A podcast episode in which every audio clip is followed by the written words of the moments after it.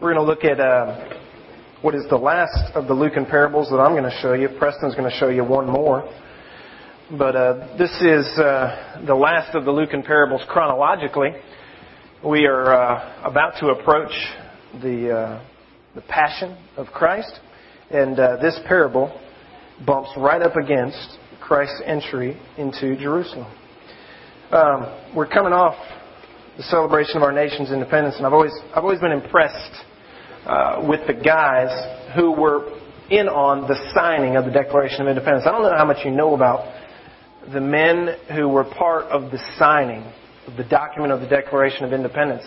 I don't know if you ever thought about what might have been going through their mind as they as they wrote their name, put their stamp, put their seal, their approval, put their mark on what uh, was really a pretty big deal. I mean, it, it was a separation of nations. And that's why we celebrate it to this day. But I've always been impressed with those guys. Let me read you something about those men. 56 men signed the Declaration of Independence. Their conviction resulted in untold sufferings. And this is, this is just to give you a glimpse, okay? Lest we think that these men uh, were looking through rose colored glasses when they signed the Declara- Declaration of Independence, thinking that once they signed it, everything was going to get better. That's not the case. Listen to what happened to these men. Out of 56 men who signed the Declaration of Independence, their conviction resulted in untold sufferings for themselves and their families. Of the 56 men, five were captured by the British and tortured before they died. Twelve had their homes ransacked and burned. Two lost their sons in the Revolutionary Army. Another had two sons captured. Nine of the 56 fought and died from wounds or hardships of war.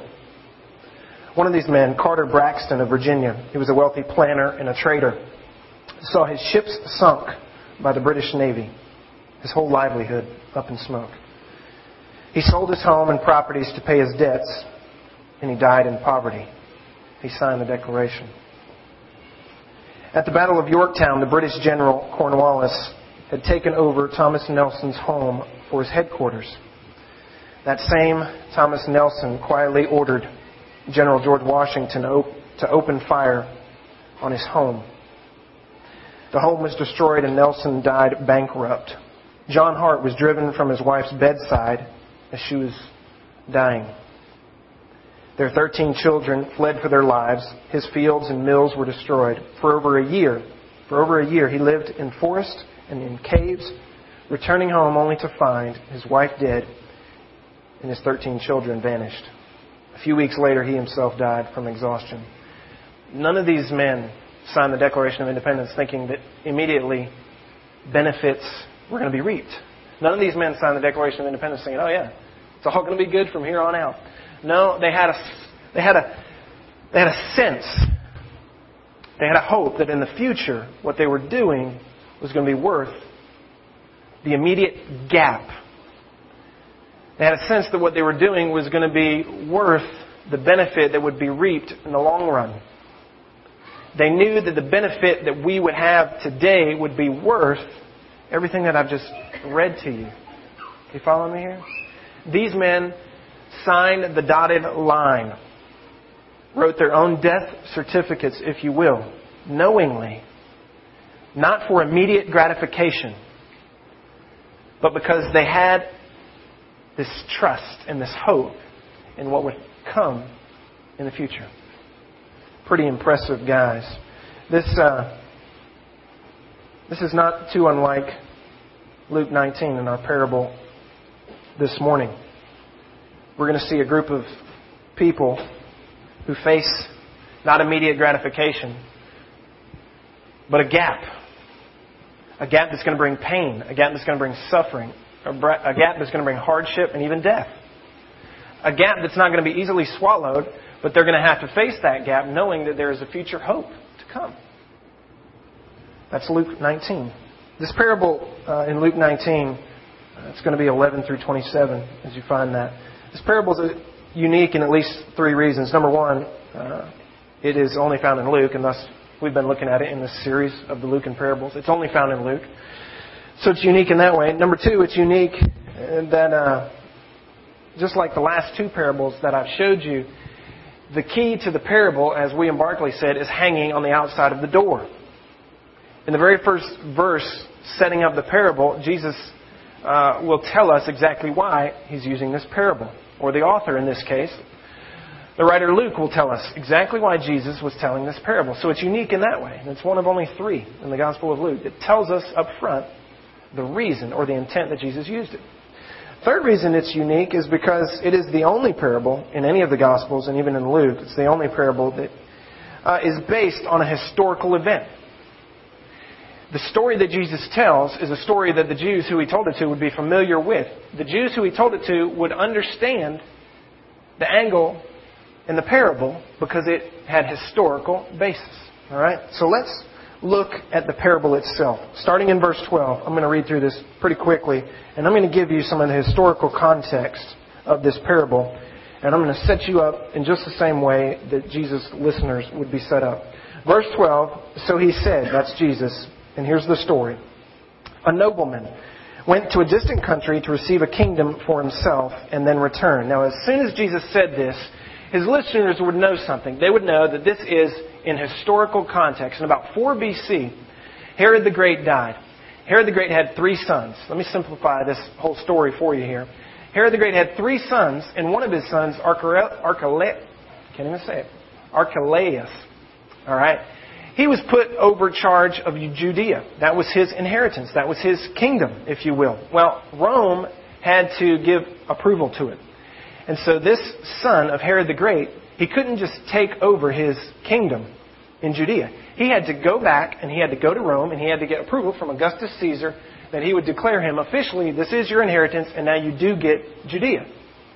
And so uh, these listeners knew when Jesus said there was a nobleman, they're thinking Archelaus, who went to a distant country. He had to go to Rome before he could take his kingship in Judea. He went away to a distant country to receive a kingdom for himself from Augustus Caesar. And then he returned. He got his kingdom. Augustus Caesar allowed him to, uh, to rule that area of Judea. He never named him king, but he did put him over charge of it. And so he got sent back uh, to his kingdom, that of Judea. And so the listeners knew this. The story was familiar. It had a historical basis. Keep going, verse 13. And he called ten of his slaves this is the nobleman, called ten of his slaves. Now here's where Jesus departs from the historical account. He sets them up with this historical account. He says, there was a nobleman and he had to go away to a far country to inherit the kingdom that had been promised to him, but he's coming back. That sounds familiar. And Jesus says, okay, I'm glad that sounds familiar. Now, imagine this. That same nobleman, he's got servants, and here's what he's going to tell his servants. And he called his ten slaves, or his servants, and gave them ten minas, and said to them, Do business with this until I come back. He called his slaves, his servants, ten of them, and he gave them ten minas. That is equal to about, in our day, it, it, it would equal about three months' wages. So just add up how much ever you get paid in a month, and if someone were to lay on you three months of what you get, that's about what these guys got. They got three months' wages. I mean, the nobleman set them up ten servants. He gives them three months' wages, and he gives them short but direct orders. Do business with this until I return. The inference is take this investment, take this down payment, multiply it, be faithful with it, use it, so that when I come back, I'll see that you've been a faithful servant and that I've entrusted to you what I should have entrusted to you, and you've benefited my kingdom because of what I've invested in you. Keep going. But his citizens, that's the citizens of the nobleman, hated him and sent a delegation after him, saying, We do not want this man to reign over us. This also is within the historical context. When the Jews found out that this guy was going to get, uh, uh, get to be king over Judea, they sent 50 Jews, 50 leaders of the Jewish nation to Augustus Caesar in Rome before this guy ever got there, and they said, Listen, we don't want this guy as our king. We don't want him to be Lord over us. And Augustus Caesar ruled against them and gave the guy his kingdom. And so these guys went away and they went back home. So this is within the historical context. They're saying, Yeah, I understand. I know what you're talking about here. Keep going. But his citizens hated him and sent a delegation after him. We do not want this man to reign over us. And so when he returned, after receiving the kingdom, he ordered that these slaves to whom he had given the money be called to him so that he might know what business they had done. So Jesus sets up the story using a historical event, and he says, Now, the guy's gone, he got his kingdom, a delegation was sent, they were to no avail. They said, We don't want this guy to be our king, but they got sent back, he gets the kingdom, and now he's back. Before he left, he had ten servants, by the way, and he told his ten servants, Here's three months' wages. Now go and you guys invest this, you use it, and you be profitable and faithful to what I've given to you. And when I come back, there's going to be an account for it.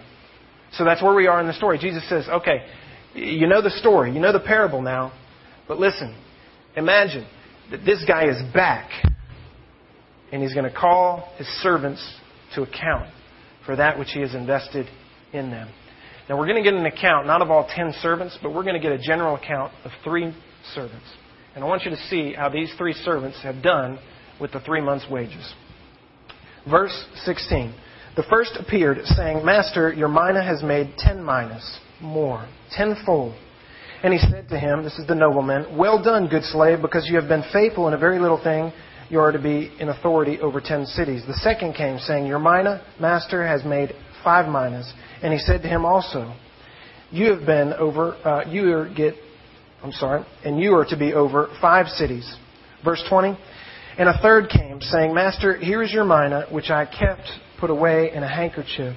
For I was afraid of you, because you are an exacting man. You take up what you did not lay down, and you reap what you did not sow. In essence, he says, I was afraid to do anything with it. I was stalemate. And so I just put it in a handkerchief. This is a typical uh, custom of that day. A typical Oriental custom. They would just take the money and they would hide it. They'd put it in a handkerchief and they'd put it in their top drawer. And they wouldn't invest it. They wouldn't spend it. They wouldn't barter with it. They wouldn't trade with it. They wouldn't try and build upon it. They would just hide it and they would save it for a rainy day. And so the inference is that I didn't think you were ever coming back. So I've just been stockpiling this here. I didn't really do anything with it. Just in case you did come back, I hadn't lost it. I can just give it back to you. So this guy has a, a bad assumption about his king. Keep going. Verse 22. He said to him, By your own words I will judge you. You are a worthless slave or servant. Did you know that I am an exacting man, take up what I, taking up what I did not lay down and reaping what I did not sow? The inference is, if you knew that were the case, you should have done something different. So your own answer condemns you because what you've said doesn't make sense. Verse 23, then why did you not put my money in the bank, if that's the case? And having come, I would have collected it at least with interest. 24, then he said to the bystanders, this is the nobleman, to all those who were standing by, watching these three men come to an account for the investment that has been given to them. Then he said to the bystanders, Take the mina away from him and give it to the one who has ten minas. And the bystander said to him, Master, he already has ten. I tell you that everyone who has, more shall be given, but from the one who does not have, even what he does have shall be taken away. He's been a worthless servant. He didn't invest what had been entrusted to him. 27. But these enemies of mine, referring back to the guys who sent delegation beforehand, these enemies of mine, who did not want me to reign over them, who did not want me to be their king, bring them here and slay them in my presence. So that's the parable. That's the historical setting. These Jews who were listening to this, the disciples, they knew. They're thinking back. This has happened before. Now, Jesus, what is the reason you're telling us this story? Why are you using this, this half true story to tell us a parable? Go back to verse 11. The key to the parable, remember, is hanging on the door of the passage. Verse 11 tells us why this parable is here. The author tells us while they were listening to these things, Jesus went on to tell a parable. And here's why because he was near Jerusalem. What would happen when Jesus gets to Jerusalem? Everything goes downhill. Everything goes downhill. There's this grand entry, but it wanes quickly. And people begin to seek his life. People begin to seek to condemn him, to bring him to the cross. The passion will begin shortly. He's telling them this parable because the end is near. Jerusalem is near. They're just outside the gates. And they, That's the listeners. That is the nation of Israel, the disciples specifically who are listening in this context. They supposed.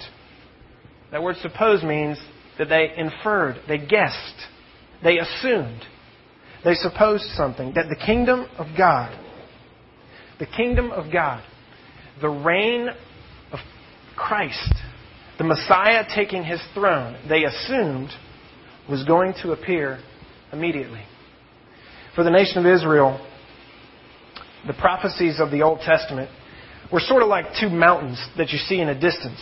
When you see two mountains in a distance that are, in a sense, side by side, you can see the peaks. But at a distance, if you have two large mountains and two peaks, you don't always see the distance that might be between the two peaks. And so through prophecy, the nation of Israel saw these two peaks, the first and the second coming of Christ, the coming as a, uh, as a lamb and the coming as a lion. They saw those from a distance through prophecy of the Old Testament. They saw them happening at the same time. They believed that the Messiah would come and he would set up an earthly kingdom here on earth.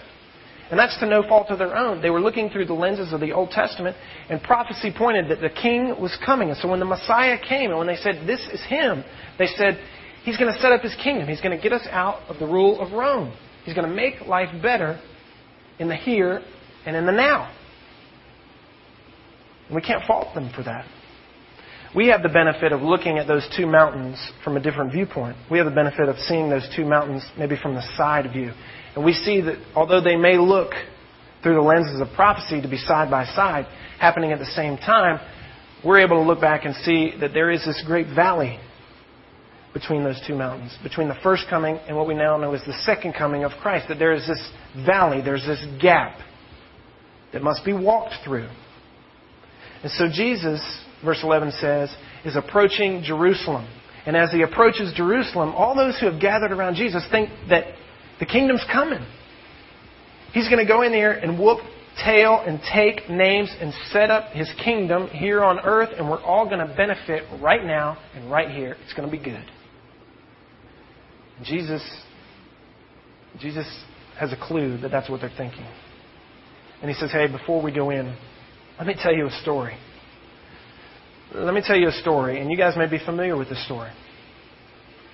There was a nobleman, and he got an inheritance of a kingdom from his father. And in this inheritance of the kingdom from his father, there was a gap between the time that he was given the kingdom and the time that he would receive the kingdom. The kingdom was now, but it was not quite yet. You remember in the Old Testament when David was anointed king? Did David get the throne right away? Did David get the crown right away? No, he didn't. It's an interesting story. David was anointed, but he didn't get the throne until the current king, Saul, died. Saul didn't want to go away. Saul didn't want David to become king. And so you see this lapse, this gap between the time when David was anointed king, he was given the kingdom, and the time when he got the throne and he got the crown. That's the gap that Jesus is trying to tell the disciples about. That's the valley between the mountains of the lamb and the lion that he's trying to clue them in on because he knows these guys think that we're going into Jerusalem and it's going to be all great, but Jesus knows I'm going in and there's going to be a major event. It's going to be a big deal but it's not going to be what they're expecting. And in fact, I'm going to have to go away. I'm going to have to go away just like who? Just like the man who inherited a kingdom back in 4 BC. You remember that, guys? And he had to go away. And he had to wait. And he had to receive his kingdom from those who were in authority. Has Jesus had to go away? Yes. He knew and he was giving this parable to the disciples because he knew, I'm about to go away. Just like the nobleman, I'll have to go away. And although the kingdom has been promised to me, I'll have to go away to the authority. I'll have to go right to the right hand of the Father. And at the appropriate time, he's going to say, okay, now it's yours. Now it's yours. And there will be citizens of that kingdom who don't want me to be king. Who would they be? They would be the nation of Israel. They would be the Pharisees, the Sadducees, those who didn't believe Jesus to be the Messiah. They would say, we have no king but Caesar. This man is not our king. But there would also be servants to the nobleman. Jesus says. There will be slaves, there will be servants, there will be believers, there will be disciples who in this gap, who in this gap have been given a great responsibility. You've been given this gift. You've been given this gift and you've been entrusted with it that you would do something with it.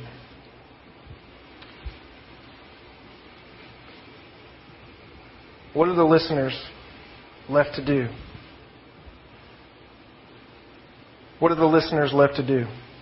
They're to look at the three servants as they approach the nobleman in the story.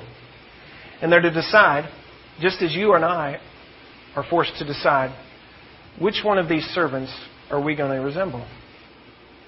You see, because when Christ does come back, when the nobleman does come back, he is going to call us who've been entrusted with this great gift, he's going to call us to an account. You say, well, what is this gift? What have we been entrusted with? They all get, did you notice? They all get the same amount.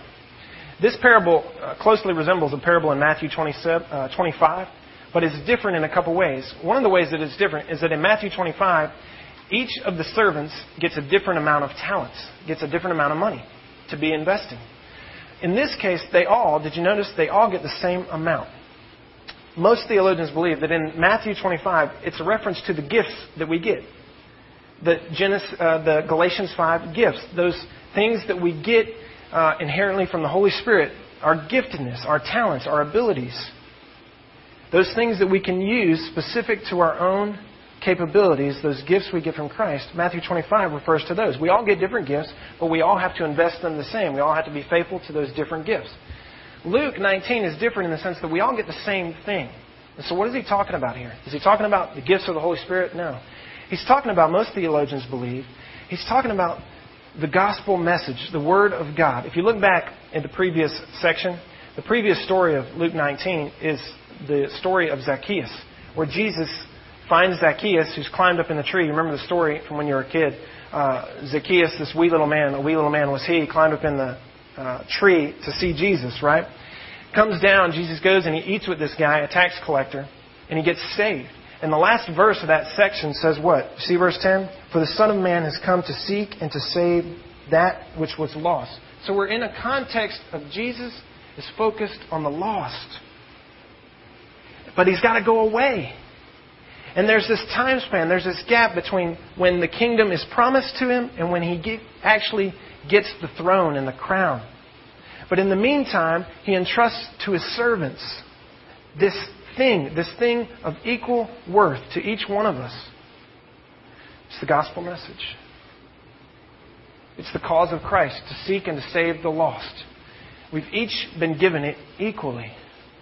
We use our gifts and our talents as they are appropriate to further the kingdom, but we've each been given the same message, the same responsibility.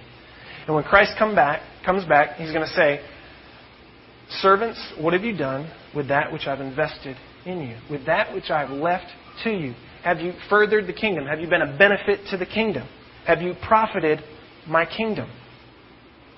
And each of us fall into one of three categories. We are either going to be faithful, like the first guy, very faithful. Or like the second guy, we're going to be pretty faithful. Or like the last guy, we're not going to be faithful at all. Or maybe there's a fourth category, that we fall into the category of the citizens of the country. That we're not even faithful because we've not even been entrusted because why? we haven't bowed the knee to the king in the first place and he never entrusted this thing to us. So who are we? The question for us today is who are we? Are we servants who have been faithful to the nobleman who's come and trusted us with this great gift, this great cause, who has gone away, who has left us in this valley, in this gap? And when he returns, will he find us faithful? Will he find us about the business that he has left to us? Or will he find us unfaithful?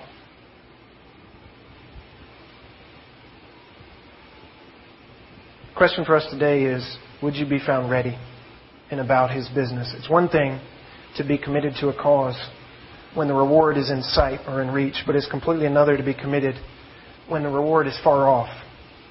Jesus warned his followers that they would not necessarily get immediate material gratification for following because the kingdom they thought was now was in fact not yet. The disciples were ready for the benefits that were to come as Jesus entered Jerusalem, and they thought they were coming now. But the message that Christ had for them was that they weren't quite to be yet. They were about to realize this valley, and we, in fact, are still in this valley. We still live in this gap. This is an interesting parable because we find ourselves in the exact same gap that the disciples were about to find themselves in. And so this parable is unique in that it, it speaks directly to us. That as we find ourselves in this gap, we are to be like those servants, ready for the king who is coming. Will we be found ready? I'm reading a book. It's by a guy named Dietrich Bonhoeffer. He uh, was born in, I think, uh, 1906.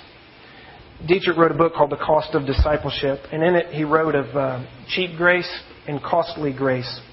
Cheap grace, he explains, is grace taken lightly and without much thought, meditation, gratefulness, or contrition.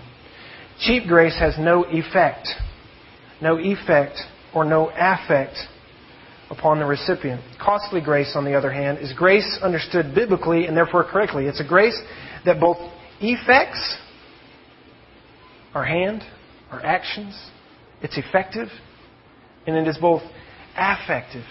It touches our emotions and our heart. It touches us deeply. Your actions and your emotions are altered, he says, when you comprehend the amazing thing that is the costly grace of God. He makes another distinction that I, that I found interesting.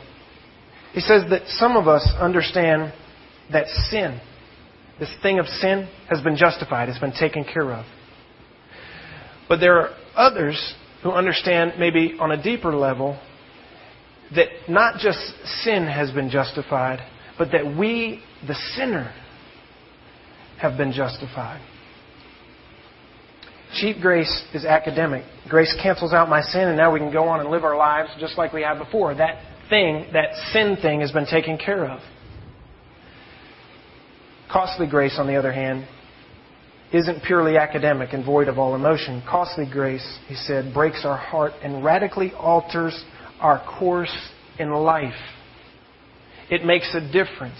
It causes us, even when there's a gap, even when the benefit to be reaped, even when the reward is not automatic and immediate, costly grace, clearly understanding that not just sin has been taken care of, but we, the sinner, have been taken care of by the costly grace of God. That understanding, he says, will cause us to be faithful, profitable through the gap even when the reward isn't immediate. Now, let me tell you about Dietrich Bonhoeffer. This guy uh, was a theologian, but he came over to New York to study during the time that Hitler was doing his business over in Germany. And the Nazis were running, running wild. This guy had the opportunity to stay in New York in the safety of New York, but he decided, you know what, I can't leave my fellow Germans over there to face this alone. And so he went back in the heat of the battle in the 40s. He went back and he stood up and he spoke out against uh, the Nazis and against Hitler. It's, uh, it's been thought that he's been he was part of this uh, small group of people that sought to even, um, uh, what's the word I'm looking for? Kill Hitler, to assassinate Hitler. He was brought in with that group. He was arrested in 1943, spent about two years in prison for his beliefs, for what he believed, for his stance in the gospel, and for his stance on social justice against what Hitler was doing. Spent about two years in prison, wrote a lot of books, wrote a lot of good theology while he was there. In 1945, the guy was executed for his beliefs, all the while remaining faithful. He remained faithful. Why? What would cause a guy to do such a thing? What would cause a guy in a gap where the reward is nowhere to be seen, where the benefit is so far off? Where there's so much pain, where there's so much hardship, and even death. What would cause a guy like that to be so committed, so faithful, and profitable to the kingdom? In his own words, he would said it would be the costliness of the grace that my God has provided. It touched him in a deep way. It affected his life and it affected his life. It changed his actions and it touched him so deeply that everything else in his life changed. This type of Christianity is foreign to many of us. Like the disciples who heard this parable, we may be in danger of being short sighted when it comes to the kingdom. For some, Christianity is only about the here and now. What can Christ do for me now? Can I tell you, folks, Christ didn't just die so that your life in the here and now could be better. We tend to think that. We tend to live that way. That this thing about Christianity, our committedness to Christianity, is about what going to church can do to benefit me now. When in fact, that's not the gospel account. That's not the New Testament account of why Christ was here. It's not what Paul thought, and that's not what Jesus taught. Can I tell you, in fact, Jesus never intended, Jesus never intended, and therefore God, to make something beautiful out of your life.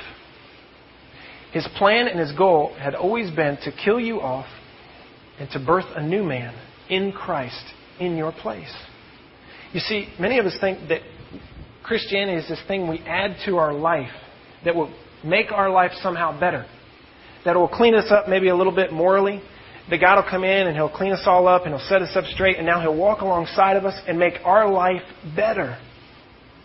That was not the intent of Christ. That's not correct New Testament or even Old Testament theology. Christ came to pay a debt of sin, not to make our life better. He came to kill us off, the old man to be gone, passed away, and for us to be raised up a new man. Listen to the words of the New Testament. Paul said that we are to take up our cross, crucify ourselves with Christ. That it is no longer us that live, but Christ that lives through us. We are to count everything as lost. We are to drop our nets and follow.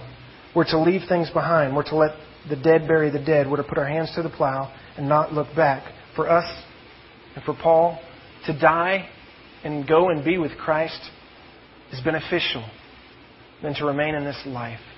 That's perspective of the committed. That's the perspective of someone who can see past the gap.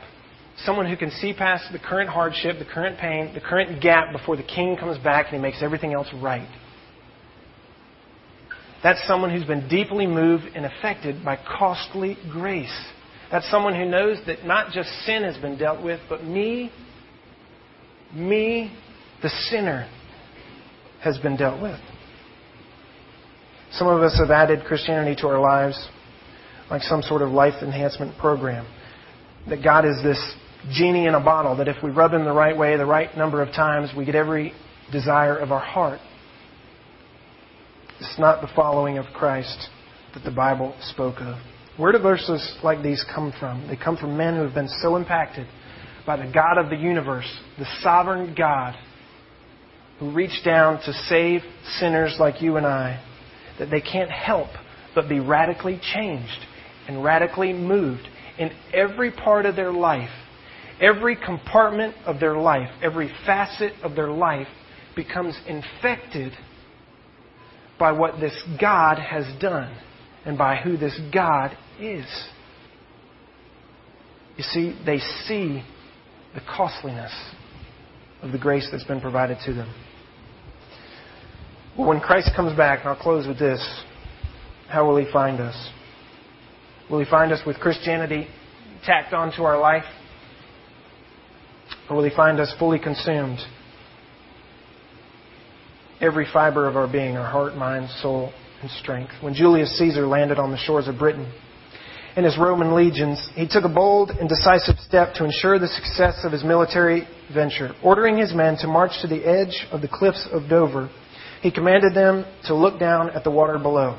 To their amazement, they saw every ship in which they had crossed the channel engulfed in flames. Caesar himself had deliberately burned the ships and cut off every possibility of retreat. Now that his soldiers were unable to return to the continent, there was nothing left for them to do but to advance and conquer. And that is exactly what they did. They forgot what was behind, and they pressed forward to the high mark and the calling that was before them. They understood where they were. Like the men of the Old Testament, the sons of Issachar, who it was said they understood the times in which they lived. They understood that they lived in the valley, they lived in the gap. And they were so moved and impressed by the God that they served, knowing that the king was coming back, that that which was entrusted to them, they would invest it and they would turn it over, they would make it profitable. They would bring more to the same grace that they were brought to. Let me tell you about one last guy, a guy named David Livingstone. Came across this quote, and it just captured the heart of what I want to communicate to you this morning. David Livingstone was a famous missionary to the continent of Africa, and um, he was known for his total abandonment and commitment to his mission. One, uh, one missionary organization wrote David Livingstone, and they wrote him this. They said, David, have you found a good road into where you are? Because if you found a good road into where you are, we want to send you some more men. They want to join you. Listen to what Livingstone wrote back. Livingstone wrote back, If you have men who will come only if they know there is a good road, I don't want them.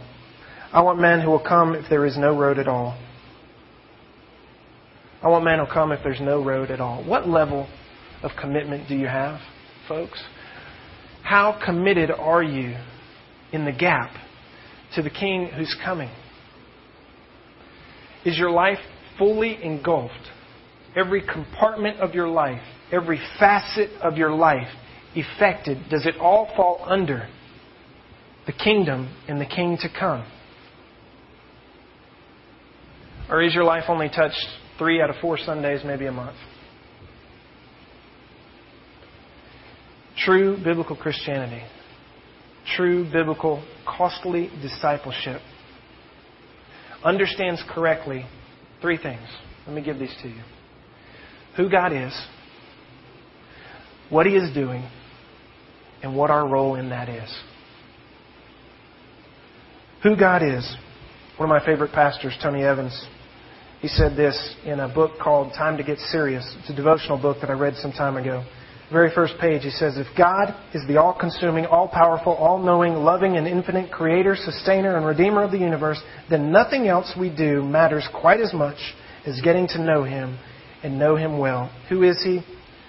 He's the prophet who died for our sins. He's the priest who sits at the right hand of the Father, ever interceding on our behalf. And he is the coming king. He is prophet, priest, and king. That's who he is. What is he doing? 2 Peter 3 9 says that he is being patient. He's being patient towards those who he is calling out, not wishing that any of us would pay, uh, perish, but that we might all come to salvation. He has come to seek and to save the lost. What is our part? He has entrusted to us in this gap before he returns, before the hammer falls, before the king comes back, calls everyone to account, and sets everything straight. He has left us with the keys to the kingdom, with the keys to life and death. He's entrusted the gospel message to us. Now, how will we be found? Will we be found faithful? If we're found faithful, we'll be rewarded. If we're not found faithful, we're found unfaithful. And the consequences of being found unfaithful are just as grim. Or maybe we're the third person. We're found like the citizens of the country who said, We have no king but Caesar, will not bow the knee to that king. You only fall in three categories faithful servant, unfaithful servant, or no servant at all. You've never bowed the knee. Where are you going to end up? Let's pray.